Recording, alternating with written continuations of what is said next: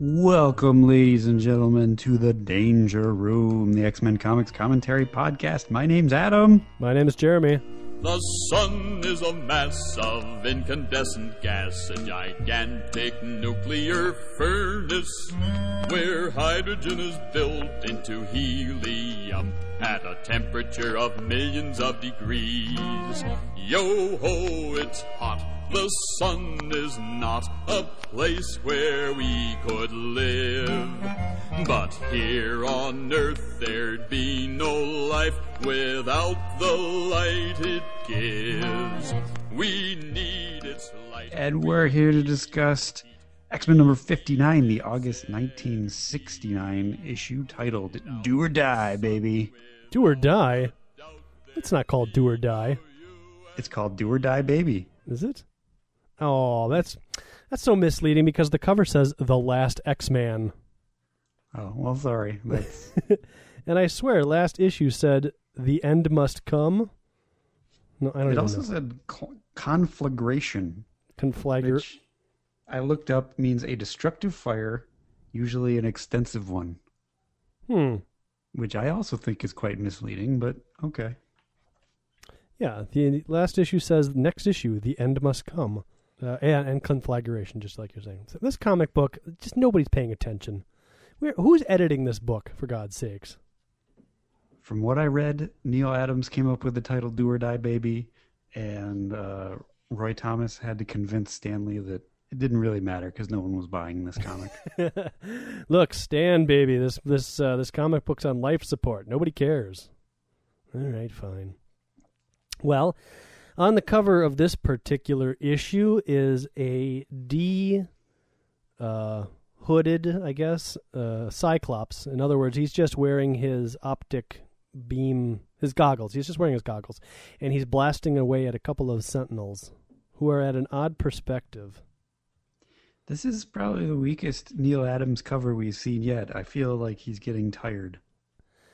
It reminds me a little bit of Rick Leonardi. Hmm. I don't know if you see that in there where it's it's passable, but there's just there's a lot of lines and I don't know, scratchy looking to me. But yes, it's a very weak Neal Adams cover. I think he's working too hard. Hopefully the issue isn't uh isn't weak. Um in the foreground it looks like there's a Doc Doc Octopus tentacle coming coming by Cyclops. Oh, I just noticed Cyclops is sitting on a Sentinel head. Oh, he is. I didn't know that notice that either. And that's where that uh, Doctor Octopus uh, tentacle is, which isn't Doctor Octopus. He doesn't make an appearance in this issue. Doc Ock. In fact, have the X Men ever fought Doc Ock? Probably. I have no idea. I mean, I don't think so. I mean, wouldn't it be like over in a matter of minutes? Like, oh, you you do what with what? Hang on. uh, Iceman freezes tentacles. Marvel Girl scramble his tentacles. Okay, Cyclops shoot him in the head. Oh, he's dead. I imagine that, like, maybe one of the X Men has guest starred in Oh, a spider. Spider-Man issue Sure. where they faced off with Doc Ock, but that may or may not have ever happened. I don't know. Uh, the odds are with you with this with the amount of issues and stories that are out there. Probably has happened. Anyways, we open the book and uh, we it's let's start off with the uh, credits. We've been kind of lax in that lately, or jumping around. It's uh, edited by Stan Lee, scripted by Roy Thomas, drawn by Neal Adams, embellished by Tom Palmer, and lettered by Sam Rosen. And I have an interesting factoid for you. okay. Tom Palmer is the inker and co-writer of X-Men: The Hidden Years, along with John Byrne. Oh. Interesting, huh? Tom Palmer is not only an inker, he's also a colorist. Weird. I don't know whether or not he colored this issue. well, would a He, colorist com- be he commonly colors Neal Adams. okay? Would a colorist be an embellisher? Well, also an inker. I don't know. That's a good question. Is he just, is he, did Neal Adams ink his own work or did Tom Palmer do it? I don't know. Like an embellisher to me is like somebody who uh, exaggerates something, who embellishes upon the work, which would be an inker, right? An inker like exaggerates the penciling. Yeah, exactly. Yeah. So I don't know. Maybe the colorist. And they don't as well. typically credit coloring, so Yeah. Hmm. Um, okay. Well, anyways, uh, we start off, and it's Marvel Girl, Beast, and Cyclops. We get a little intro, intro introduction to catch us up. Iceman, the Angel, Lorna Dane, even the steel shattering youth called Havok. The list of mutants captured by superpowered Sentinels grows ever longer. And now, as the remaining X Men seek to bring the battle home to the enemy's own lair, they are unaware of merciless metallic eyes following their every move, till suddenly. Why the startled fawn look, Beast? Uh, the... So the three X Men, as you mentioned, uh, Beast, Marvel Girl, and Cyclops, are outside the Sentinel layer, and they're using like a mini Cerebro to try to detect uh, I, I, the missing mutants. I guess. Is that where we last last left off? I thought we last left off. Well, we last left off with um, Larry Trask revealing that he was a mutant, and then the X Men we're just going to go mm-hmm. check Mini Cerebro. Yeah, this is okay. This, this is essentially where the X Men were. I mean, time has passed since exactly where we left them. Okay, but were they outside the uh, Sentinel hideout at, at the time we last left them? I don't think so. Okay, well, regardless. Um, and it says uh, uh, Cyclops or Marvel Ghost says that's wonderful news that we're right on top of them. And Cyclops, ever the thinker, says, "Well, or actually not Cyclops, but Beast Ever the Thinker says, well, maybe it appeared because they wanted us to find them so that they could destroy us. Shocking. Dun dun dun. And it turns out he's right as they get a really uh, detailed spram. yeah, there's cracks and explanations and everything, and it's uh, in shadow text. Yeah. S B R A M Spram. Spram. Hmm. Uh, yes, a blast comes out and blows up what I guess the Avenger car that they were flying around in. Oh no, we're never going to see their Avenger car yeah. again. I was kind of hoping we'd get some um, finality to that story where we would see them actually pull up at the Avenger mansion and be like, "Thanks for borrowing this; it really helped out." Yeah. and then Tony Stark being like, "You left it with an empty tank. Curse you, kids." but no. We never loaned this to you. hey, we've been missing this. So now Beast, Cyclops, and Marvel Girl are in free fall above, I don't know, the countryside or something like that.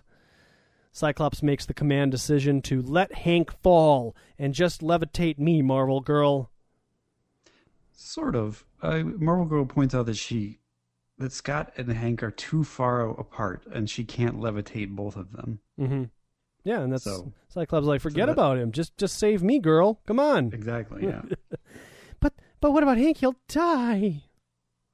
It's no use. Scott just stares downward. Where? What's he saying? And that's when. hear me, Jean? I said no. Project a levitational field beneath Hank. No.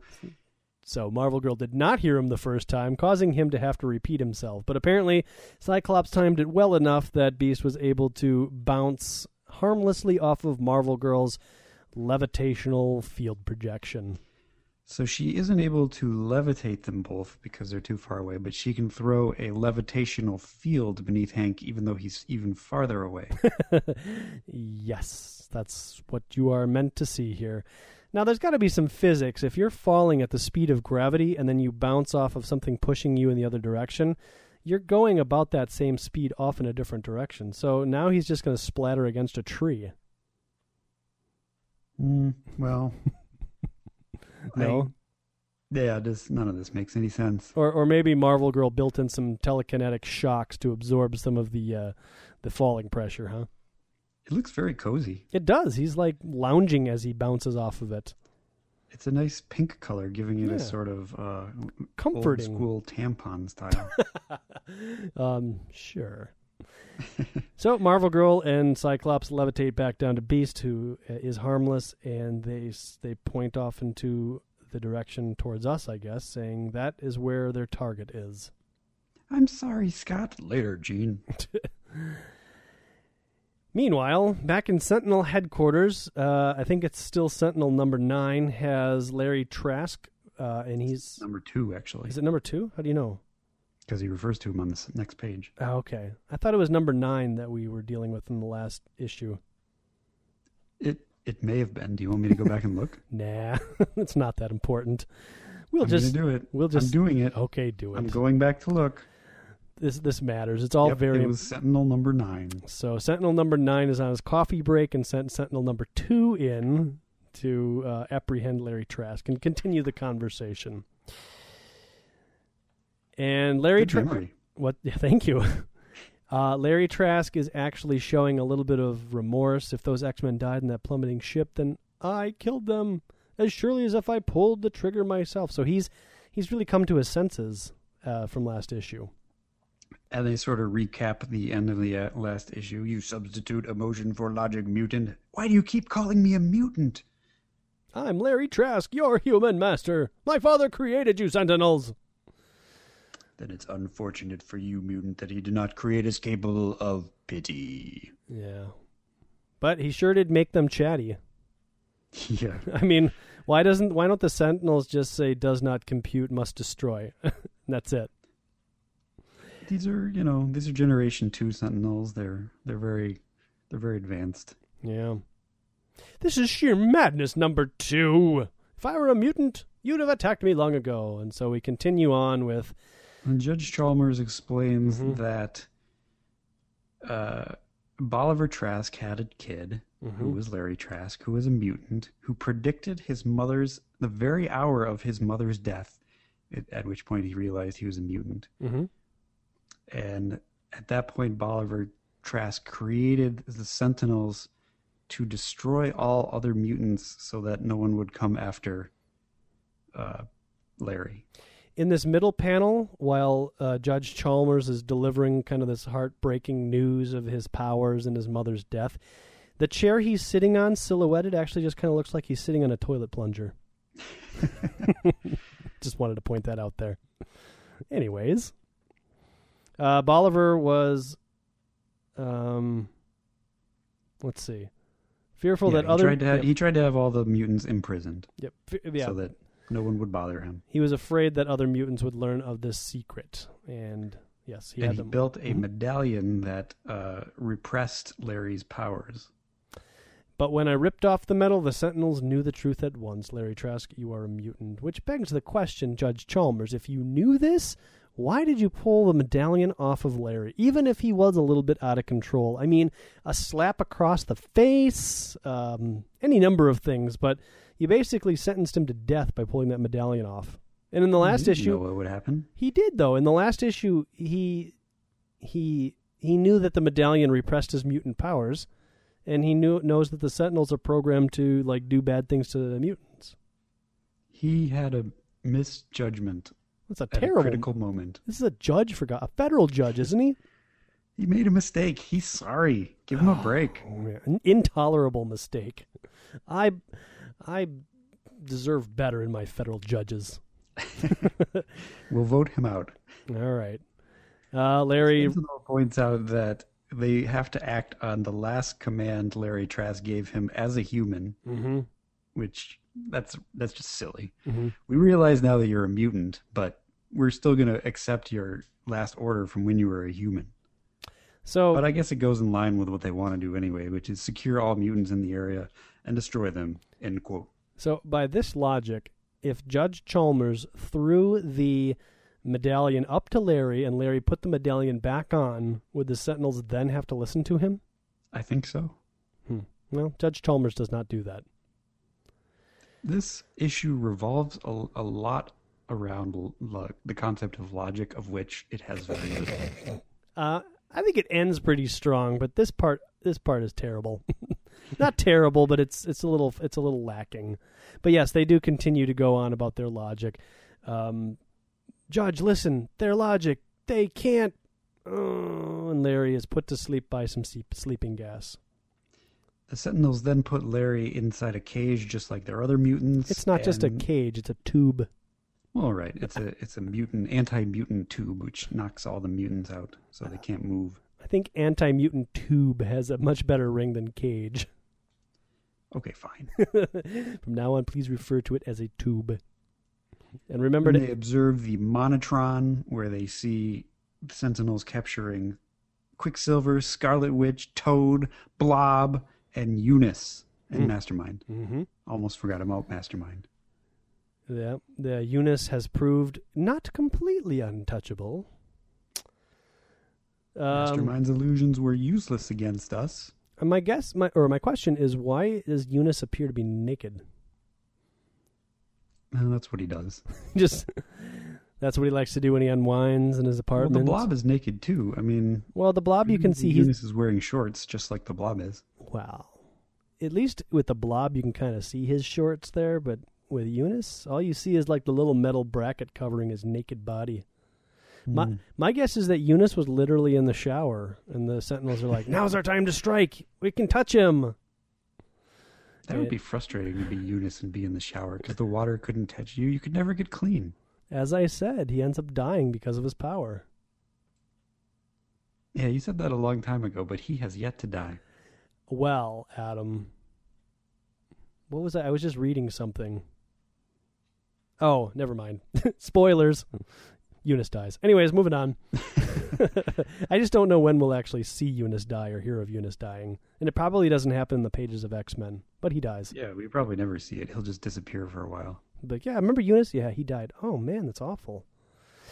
Well, anyways, we get a nice shot of all of the mutants that are captured lined up in their tubes. And John, uh, Judge Chalmers, now he's kind of mourning them and considering himself to be the murderer of all of them. Because Somebody's got to take the blame. well, heck yeah. Because he now realizes that stealing the, uh, seizing the medallion was probably a bad idea. We get a super trippy panel of all sorts of weird uh, patterns layered on top of each other with some crazy colors, which I don't really know what it's supposed to. I guess it's it's it's some sort of detector. It's the mutant detectrometer. That's what I'm going to call it. Apparently, the trippier it is, the more um, powerful the mutant. Because it says uh, its power dwarfs any other single mutant. Thus, logically, several mutants must be near. Huh. I'm confused. And I'll explain why I'm confused, and maybe hopefully you read the same thing. But the Sentinel goes on to say that our detector has been neutralized, and we but before we lost the signal, we pinpointed the source on the south face of the cliff. Right. Yeah. We'll come back. Meanwhile, on the north face of the cliff, Thank you. It doesn't actually say that here, but later on we learn that the X Men, Beast, Cyclops, and Marvel Girl are on the north side of the mountain. So well, he points it out. Uh, Cyclops points it out. Looks all quiet on the northern front. wh- what does he say? Oh, does he say that on the next page? Yeah, it's on the next page. Oh, wait, what does he say that? First panel, page seven. Oh, yes. Yep. so And they're climbing the cliff face Mhm. and uh, trying to get into the Sentinel headquarters. Uh, and they sneak into a crack through through the mountain where they discover a Sentinel. they sneak through a fissure, Right. R seven. and R yep. Um, Southern alert was a false alarm. Need aid here without delay. I am not programmed to. I am not programmed for response to their specific powers. Repeat, am not. And then Beast punches him. So I thought that the Sentinels were just kind of programmed with the ability to adapt to mutant powers. So presumably the first time you encounter a Sentinel, you can probably take him out. But the second time, he's going to be like, "Oh, I know what you can do," and I'm sidestepping and blocking and doing all this stuff. You know, I thought that was true too, and I think that's a cool idea. So I'm just going to pretend that this single Sentinel was not programmed with that special ability. Oh, so he's just he's just muscle. Yeah, that's what I'm. That's what I'm going to convince myself. Okay. so he's out for the count. Um, Cyclops commands Marvel Girl to use his t- her telekinetic powers on him fast. I guess the Sentinel. Um, I'll try, Scott, if only I have enough energy. I don't think she sounds like that, Adam. yes, she does. That's awful. Ah, well, what do you know? Well, what do you know? I staggered him. We're we're all just gonna ruin Marvel Girl's voice. Well, somebody likes your version of Marvel Girl. We got a letter. That's true. So the Sentinel goes tumbling down, and Beast goes flying off. but he does a. At which point, uh, Beast is able to grab a I don't know what this thing is, but it's some sort of frame in the in the headquarters that he's able to save himself. He calls it a congenial, convenient paddle, but it looks like a antenna array, A paddle to what? I say. a big sentinel canoe.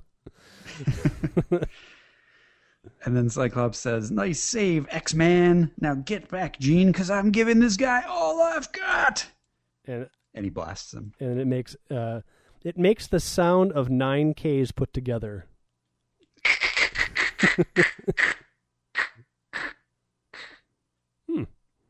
Have you ever thought about being a Foley artist? Oh, it's my dream. Adam, Foley artist.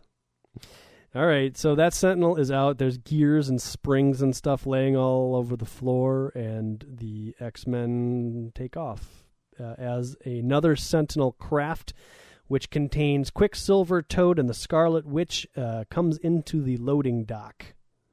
And there's apparently Cyclops a second sees, vessel. sees this and formulates a plan uh, based on the fact that uh, the Sentinel driving the ship says R7 does not report from duty. Oh no, uh, Sentinel 2 is commanding R7 that sent that the uh, no. Let me try this again.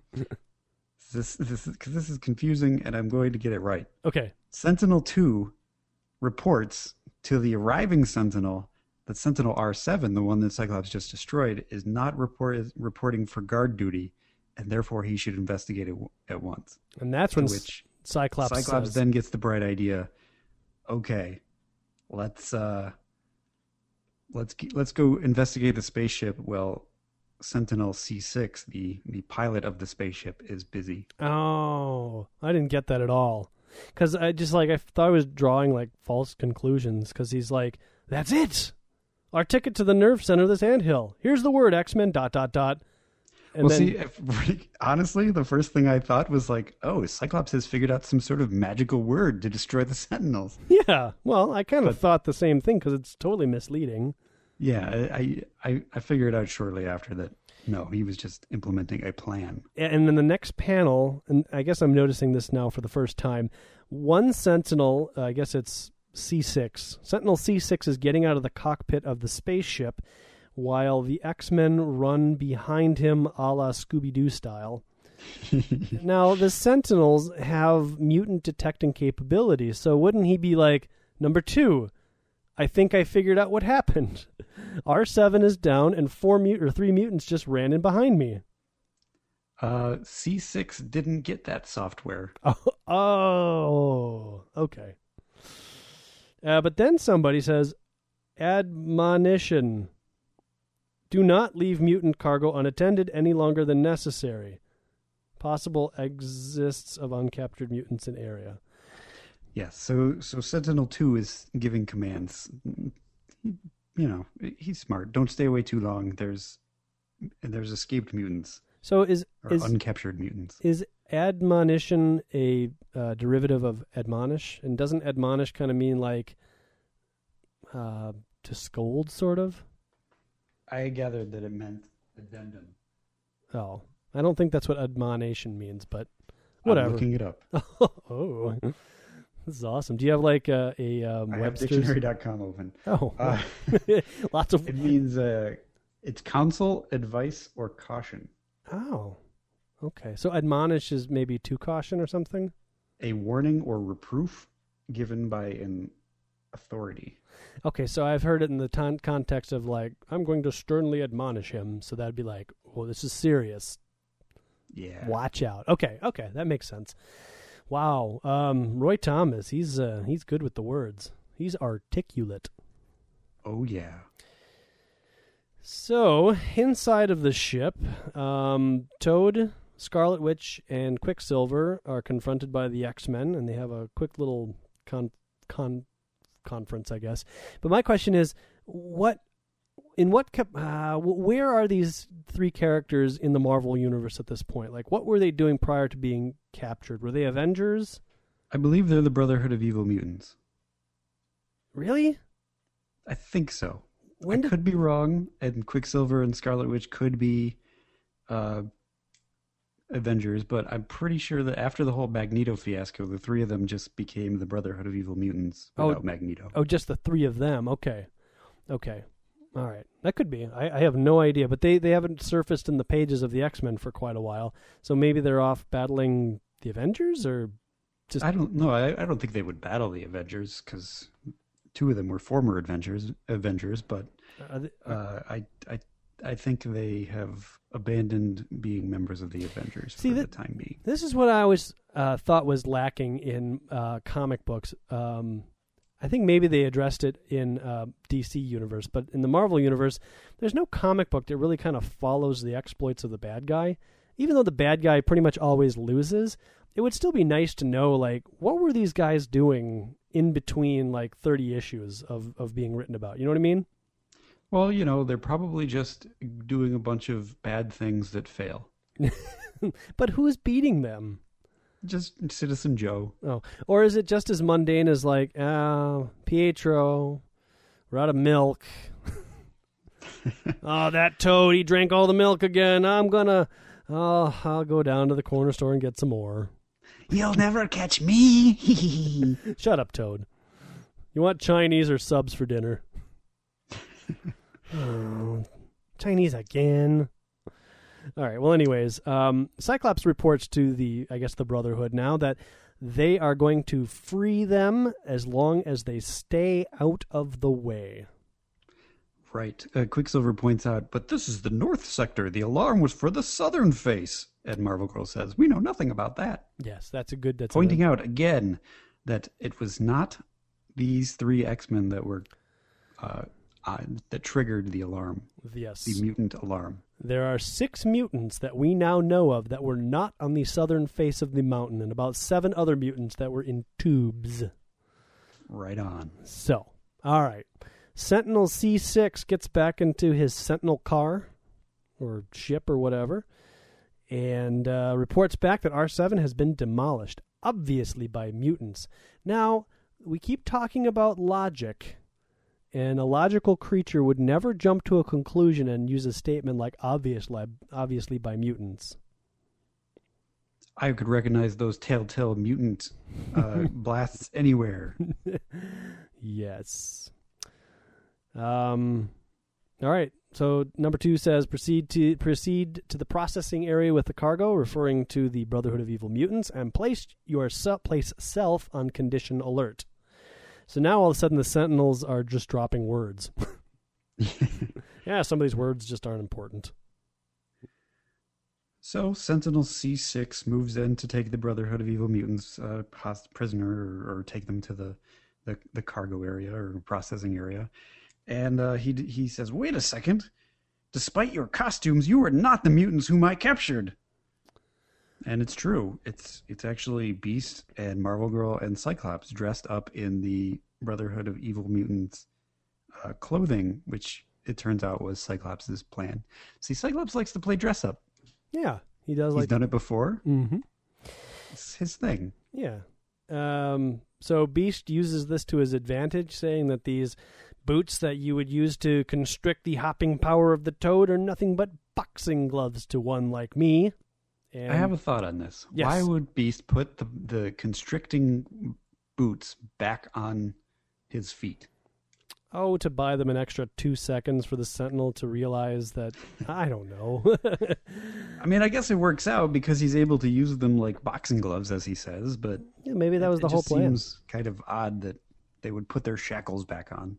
Eh, it doesn't seem to really constrict him for too long because uh, in about three panels he'll be out of those metal boots. Right.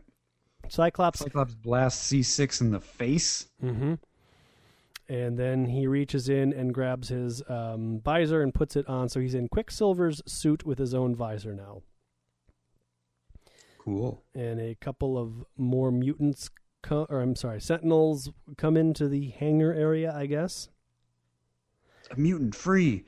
Destroy him before he can escape. Beast does not like the uh, the the uh, does not like to hear those threats against his friend. And what does he do? Throws do? a bunch of fuel barrels at them. Yeah. which he's, he points out some of these are going to be off target. And Marvel Girl says, uh, "No, they're not, because I got telekinesis." Well, so they used a little bit of teamwork. Whoa, we're a team. Add a way to earn your Marvel Girl title, Jean, says Cyclops, I think. And then somebody does some shrooms Why is that? because the blast is shroom. Oh. and Z2 reports temporary delay in sector PCI. Jeez. Three mutants at large heading towards detention area. Intercept them there and execute without mercy. Oh, now they're going to destroy them? Well, I mean, why don't they just destroy them on sight? Then they wouldn't be in this predicament. Just these guys because they can't seem to get their act together with them. Ah. So then we flip to um, Larry Trask, who's in his tube, and he's seeing the future, and apparently the future is Alex Summers dying, and that's it, nothing else. It looks to me in this panel that Alex Summers is turning into a tire. Um, yeah, I can see that. Like his chest area is kind of sucking in his head and torso into a nice slick racing tire. Yeah. Yeah. So that's what I think is going to happen. wow. Well, Larry Trask is like, I can't let this happen. no one will turn into a tire under my watch. So he's he can't move, he can't talk, but he can look around. So he gets Judge Chalmers' attention with his eyeballs. By blinking a lot. yes, yes. He's doing Morse code with his with his eyeballs or with his eyelids. And directs Judge Chalmers to a little gun on a table across the room. no, you're staring past me, staring at this strange sort of gun. And yet, it isn't a gun. When I pull the trigger, nothing happens. So, what uh, Judge Chalmers wants to know what's going on. Why is he staring at this useless weapon when he finally realizes that? And this is kind of a neat panel. In the pupils of Larry Trask's eyes, you see Havok's face and uh, a profile, I should say. And Judge Chalmers is like, "What? You want me to kill a mutant? I won't do it. I won't." My question is, what what would it be? What would have happened if it turned out that Havok wasn't the one to the right of Larry Trask? he's staring like right at Banshee, and he's like, "No, no, not Banshee! Stop shooting that thing at Banshee! It'll do no, no." Um, so Judge Chalmers is pretty clueless. hmm You want me to kill a mutant now? That doesn't make any sense. I won't do it. And meanwhile, uh, Marvel Girl and Cyclops run past a Sentinel who He says, mistakes them for Quicksilver and the Scarlet Witch. "Yep, he recognizes their configuration from visual programming." and the Beast throws some sort of giant motor on top of that Sentinel's head. You overlook the terrifying Toad, who, I might juxtapose, has juxtapose, has never looked better than when portrayed by the bit-playing Beast. Break a leg, Robbie, who, whoever whoever Robbie is. Robbie the robot. Oh, Or Okay. or just Robbie short for robot. Who knows? Uh oh, he's repairing himself already, boys and girls. So have we determined that the men- the Mentinels, the Mentinels, the Sentinels have self repairing capabilities? uh, we have now. Okay, I don't think that that was established prior to this. I don't believe so either. Okay, Beast says, "You guys go on. I will stay here and impede his process." To which Marvel Girl, for a second, says, "Wait, we can't leave him behind." And Cyclops says, "Yes, we can. Let's go." we did it once before. We're going to do it again. Come on. Only by reaching the others do we have a chance. There. And then they they seem to know where they're going, Mm-hmm. so they head directly towards two Sentinels. And Cyclops demands, well, he doesn't really. He kind of says, "We need to get past these two. Mm-hmm. And uh, the Sentinels recognize Quicksilver and Scarlet Witch again. We are prepared for both your speed and your sister's power. Marvel Girl responds, No one can be prepared for my hex power. No one. This reminds me of like one of those college posters you would see with a caterpillar smoking a pipe sitting on top of a big mushroom. Oh, it's totally psychedelic shot. I feel like if you were to put this on some velvet and cast a black light on it, you'd be like, dude, this is so cool. It is kind of a neat image. Although the the little broccoli stalk that's coming out of her head kind of bugs me. It's a brain. Is it a brain? Well, yeah, it's it's like her brain power. Okay. Yeah, yeah, I mean it is brain like on the left side, but on the right side it's all like squiggly afro. Yeah, it's a brain with hair. oh. And so Cy- Marvel Girl is staying in character as Scarlet Witch for no apparent reason, but I think she's No. just like like uh, you know, she's she's living she's feeling sexy. Yeah, she's like kind this is like a voyeur thing. You know, she she kind of wants Cyclops to look at her as if she were Scarlet Witch, even though secretly she's going to be a little bit mad, but even more secretly she's going to be a little turned on. Mm, kinky. Oh yeah, she's totally into it. She's totally weird like that. So this is probably the best plan that Scott Summers has ever come up with. Mm-hmm. Even though at first I was like, this is ridiculous. Mm-hmm.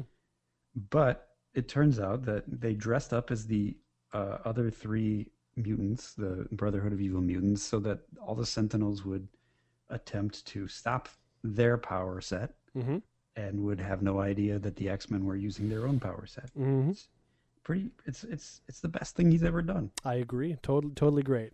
I'm sure he Score did. one for Summers. Yeah, I'm totally. I, I'm. I'm. I'm, bet I'm guessing that he probably had some uh, help mentally from somewhere else. He was probably pushed into this decision. It's the only thing I can figure out. Well, anyways, he opens up a couple of giant doors and screams, "All right, Sentinels, this is the payoff." But he doesn't really do anything.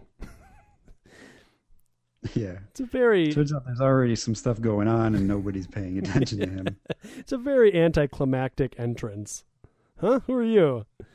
Judge Chalmers is like, "Fine, I'll will shoot him with this gun." Um, apparently, he's reasoned now that this gun is harmless. Yeah, he he's had time to think about it and he's decided, wait a minute. Maybe he wants me to shoot him for another reason than killing him. He doesn't say that. He just says, It's too late to stop me, robot, because now I know where to aim this device. How do Yeah, you I'm know? adding a little more.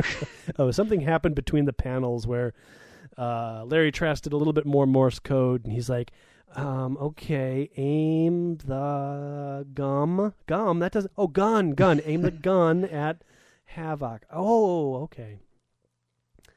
And uh, Cyclops. Cyclops takes the opportunity to point out that Havok is, yes, his brother. Yep. Again. He's firing a little gun at my brother, Alex. Oh no! The Sentinel says your misguided efforts have merely awakened the mutant human.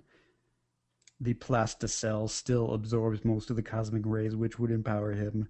There is time to deal with him later, after I have dis. And then. Cyclops fires at the Sentinel, and the Sentinel fires at Cyclops, but Judge Chalmers either, I'm going to say, jumps in the way. Mm-hmm. I think and, so. uh, This is- yeah. oh yeah, he he does say no. I won't let you. So yeah, he, he jumps in the way. This is where where he redeems himself. He's he's gonna die, but he gets to redeem. He gets to die a hero. And the Sentinels freak out, or Sentinel Two freaks out. Disaster! Disaster! A human has been harmed by a Sentinel. I can't handle this. I need a nap. Number nine, where are you? Aren't you back from your break yet? All Sentinels adjust priority systems accordingly. So the Sentinels now are ignoring, I guess, Cyclops and Havok. And Uh, actually, what we we find out what they're doing is they're all standing around Judge Chalmers and repairing him. I imagine like two of them are in there, you know, doing some sort of doctor work. One of them is pacing outside with his like hand to his chin, worried. Uh, meanwhile, uh, Cyclops blasts some of the contraption that was holding Havok in. Havok gets out and blasts a Sentinel with his Havok power. Which I gotta say, it's still just a cool display of his power. I know that they continue to use it all the way through the 90s and probably still to this day, but it's neat. Well, I like I like the fact that, and I think this is lost in today's comics, is that it seems like before he got the suit, his power was just like some lame blast coming through his hands, Mm-hmm. and it's the suit that actually causes him to be able to kind of control it and cause all these concentric circles to happen. I completely agree. but I don't think that they ever really talk about that. Yeah, I think once they've established these cool this cool effect, they like he will always do it. He, yes, but I, and that's weird because like Cyclops, every hundred issues would be like, "Oh, these ruby quartz glasses, they hold my powers in check. Without these ruby quartz glasses, I could kill somebody." Eh. But Havok, like, I don't think in, in all of the X Men comic books I've ever read, I don't think anywhere do they do they ever talk about this suit harnessing his power, which is weird. And uh, does he still have the same suit?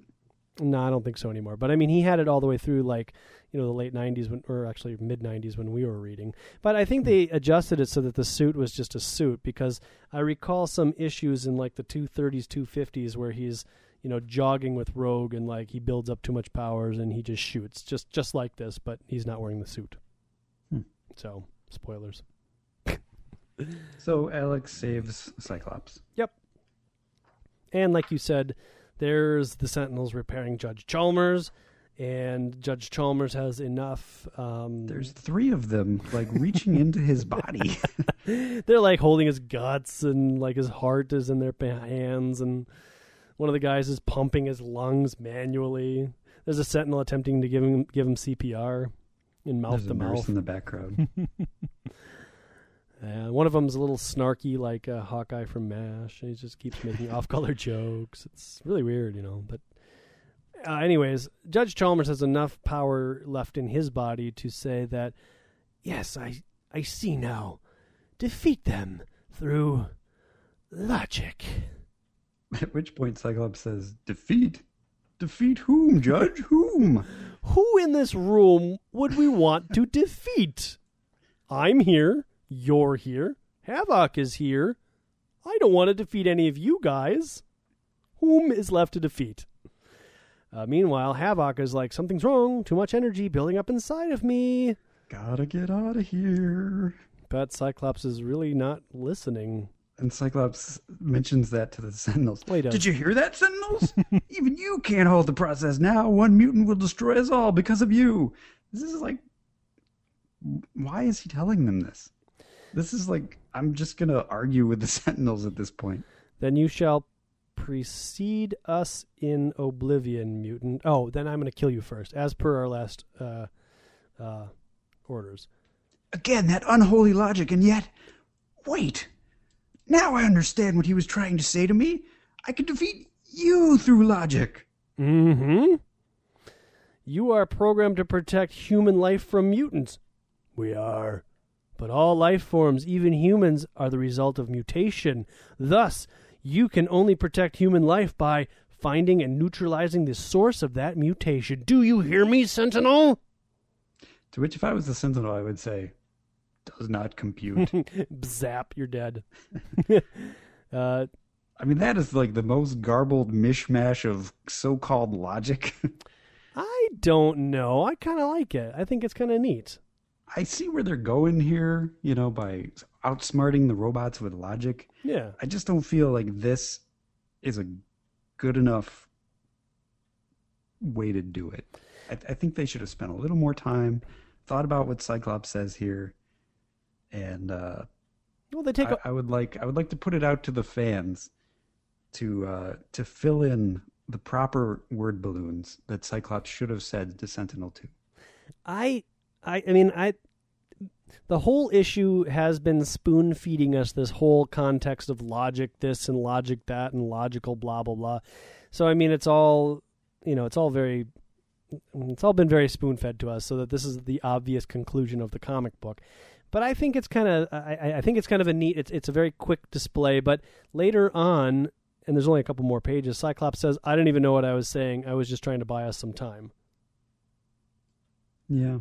But I mean, so the source of mutation, I mean that that's that that is basically anything but where they are right now.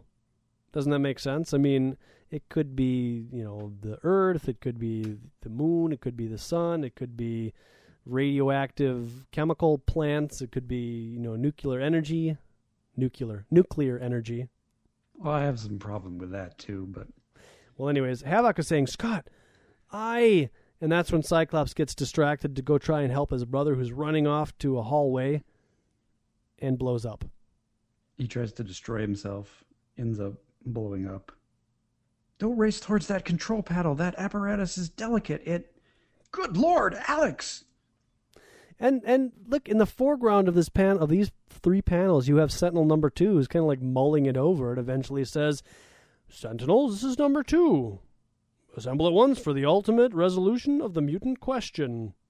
And they say that uh, Judge Chalmers will swiftly recover, but they must leave, and they're going to seek out the source of mutant-inducing radiation, which turns out that their quest is going to make it uh, send them to the most inaccessible place of all to the very heart of the raging sun itself. To which I ask the question to do what? They're going to destroy the sun, Bull! blazing its path, path through space more than 93 million miles from Earth. The sun possesses a diameter. Oh, there's a bunch of facts. Who cares? It's almost 700 times that of all the other bodies of the solar system. Somebody literally just copied and pasted out of the Encyclopedia Britannica for that panel. On the surface of this world, solar winds and movements of thermonuclear cataclysm, a handful of humanoid forms will make but the most unperceptible of ripples. In other words, they fly into the sun and make no effect whatsoever, melt and die. Exactly, which is like if you're a logical being, before you fly into the sun, you analyze that thing. You mean they should have formed a plan like, we must destroy the sun, but logically, if we fly into the sun, we will be melted and destroyed. Ah, good point number two. Let's build a big beam that will blow the sun. Oh, see, that'd been a really cool plot. Now the X Men have to fight them from destroying the sun because if they destroy the sun, then there's no life at all. Also, is the sun the source of radiation? Sure, absolutely.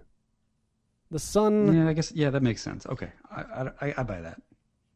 the But sun. is it the source of mutation? uh, well, the sun is the source of everything. The sun is everything.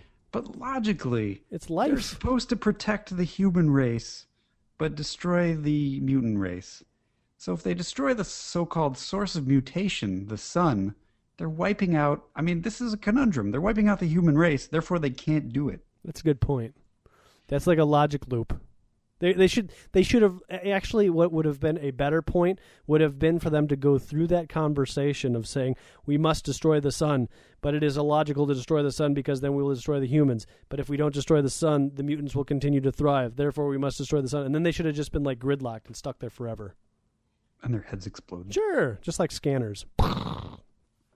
So you're a sentinel based on logic, and your leader commands you to fly into the sun. And there's a huge line of uh, of of sentinels flying into the sun. Say like you're like Z9, so you're way in the back. I'm always last. so you see everybody's flying into the sun. You're following them in, and they're getting destroyed. hmm. Do you continue to f- fly into the sun? Well, maybe I assume that they're making an impact, and like you know, by the time it gets to me, I'm going to be like the the ex, the dot on the exclamation point that really that really does it in. Oh man, I have some problems with the logic. I, I like the idea. I don't like the, the the execution. You know, I've read this before because it's in my my hardbound Neal Adams, Roy Thomas. It's actually it's right here. The what's it called? It's the Marvel presents the X Men Collector's Edition, which basically collects these first Neal Adams issues. And I, I always thought that that was a really cool idea. Now you're like shooting holes through it. and I think it's like as when you read like the history of the Sentinels, uh, that's like the thing that is like em- emphasized, and they were defeated through by sending them to the heart of mutations, the sun, when when they were destroyed. Actually, Roy Thomas writes kind of a summary of this issue in the omnibus, in which he talks about who he he he can't remember who came up with the idea for the Sentinels flying into the sun.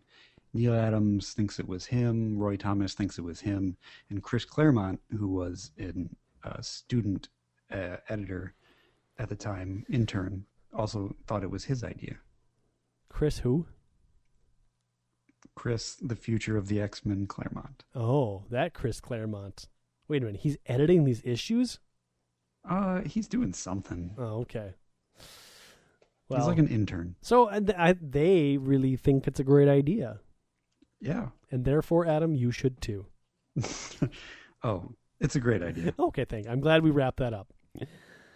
Meanwhile, uh, Chris Claremont is a college student intern at the time. oh, okay, so he's not getting paid. Yeah. Okay, so then the idea. maybe there are some paid internships. So then the idea is definitely not his because interns only exist to give better people ideas. Thanks. Hey, in- Mr. Adams, here's some coffee, and and while you're at it, I think you should fly the Sentinels into the sun. Look, Claremont, go clean out the toilet. I got to write this issue because I got a great idea. I think the Sentinel should fly into the sun. One um. day, one day, the X Men will be my playground. That may be, but they'll they'll never remember you. They will remember the legend of Roy Thomas and Neal Adams forever. and so it goes. Anyhow, uh, Havok is laying in a pile of rubble, and um, Be- Much like the pile of rubble that uh, uh, Larry Trask uh, foresaw him in. hmm In fact, I think he's in the same position. No sign of a tire, though. Yeah, he did not turn into a tire. That's a good point. So he wasn't quite. See, he's got like uh, half clairvoyance. It's you know kind of mixed with a little bit of like um, Bizarro Land or something, Wackyville. But anyways, uh, they um, he's please help me, Scott. For God's sakes, help me. He's alive, but he's in shock, and they decide that they must get him to a doctor. Oh, here's where Cyclops mentions his what he was what you what you had mentioned before. I didn't know what would happen, where they might go. I just gambled that I could strike a chord at their logic-bound brains, and I won. But Alex I'm a badass. Alex. Well, I mean, he was thinking on his feet like a good leader would. He said all that out loud too. Hey Well, guys, I'm awesome. Listen to this. You know what I did? I didn't even know that would work, but it did. I am great. So meanwhile, we we flip to a silhouette of a man who is Dr. Lykos, who is staring at another man who's apparently writhing in pain and hanging off of a tab- uh, a wall. With some sort of futuristic devices clamping him up to the wall. Yeah. It's almost a crucifix, but not quite. Yeah, no, not really. And uh, he says, "Oh, you're students of my late colleague Charles Xavier." Well, Yes, not. he's on the phone with Cyclops, presumably. I'm not doing anything at the moment, uh, at least of importance. By all means, bring your brother down to my office. I shall be waiting for him. And At which point, the person on the uh, wall, I guess, dies. yeah, he goes limp. Nothing else. So, Next, a man called Lykos. I mean, all in all, I mean, logic issues aside, I I like the fact that we we uh, picked up from one story and went into another story. We ended this story. It's still not finalized, and we're starting uh, another story. Does that I make agree. any sense? Like it's it's a serial, just like we talked about before. But I still have some questions, like where are Iceman and, and Angel? Are they have they just been captured this whole issue? And the big question is, what was on the southern side of the the the, the catacombs or the headquarters? Well, what mutant hasn't been accounted for? Magneto was just a robot. Charles Xavier is dead. All of the other mutants have been rounded out, rounded up except for one, Adam. Do you know which mutant hasn't been rounded up? Vanisher? Oh, okay. Two mutants haven't been rounded up. Do you know who they are, Adam? Namor? Oh man. Okay, three. I'm going for Mimic here. I think it was Mimic. Oh yeah, yeah, that's right. Mimic. No, not Mimic. He's not a mutant. I mean Changeling. Oh yeah, Changeling, Changeling too. Yeah. No, you don't think so? No, I, I, I don't, I don't think it was Changeling. I actually have I mean, no no it idea. could, it could be, it could. Well, I guess we've. It could also be Magneto, like the actual Magneto, but We saw we saw him die dead. on yeah we saw him die on the rocks, Adam. okay. And I'm not even kidding here. I don't know who it was. Yeah, I don't either. I, and I'm wondering if we'll ever find out, or if it'll just be dropped.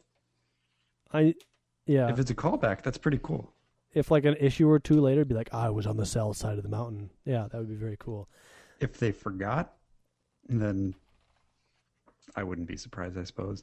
Eh, No, neither would I. Well, there you go. Issue number 59. The end of the second Sentinel saga. Next issue, according to the letters pages, For the Life of a Mutant. Which is it? A man called Lykos or a Life of a Mutant? I bet you the issue is going to be called something completely different. Spoiler, it is.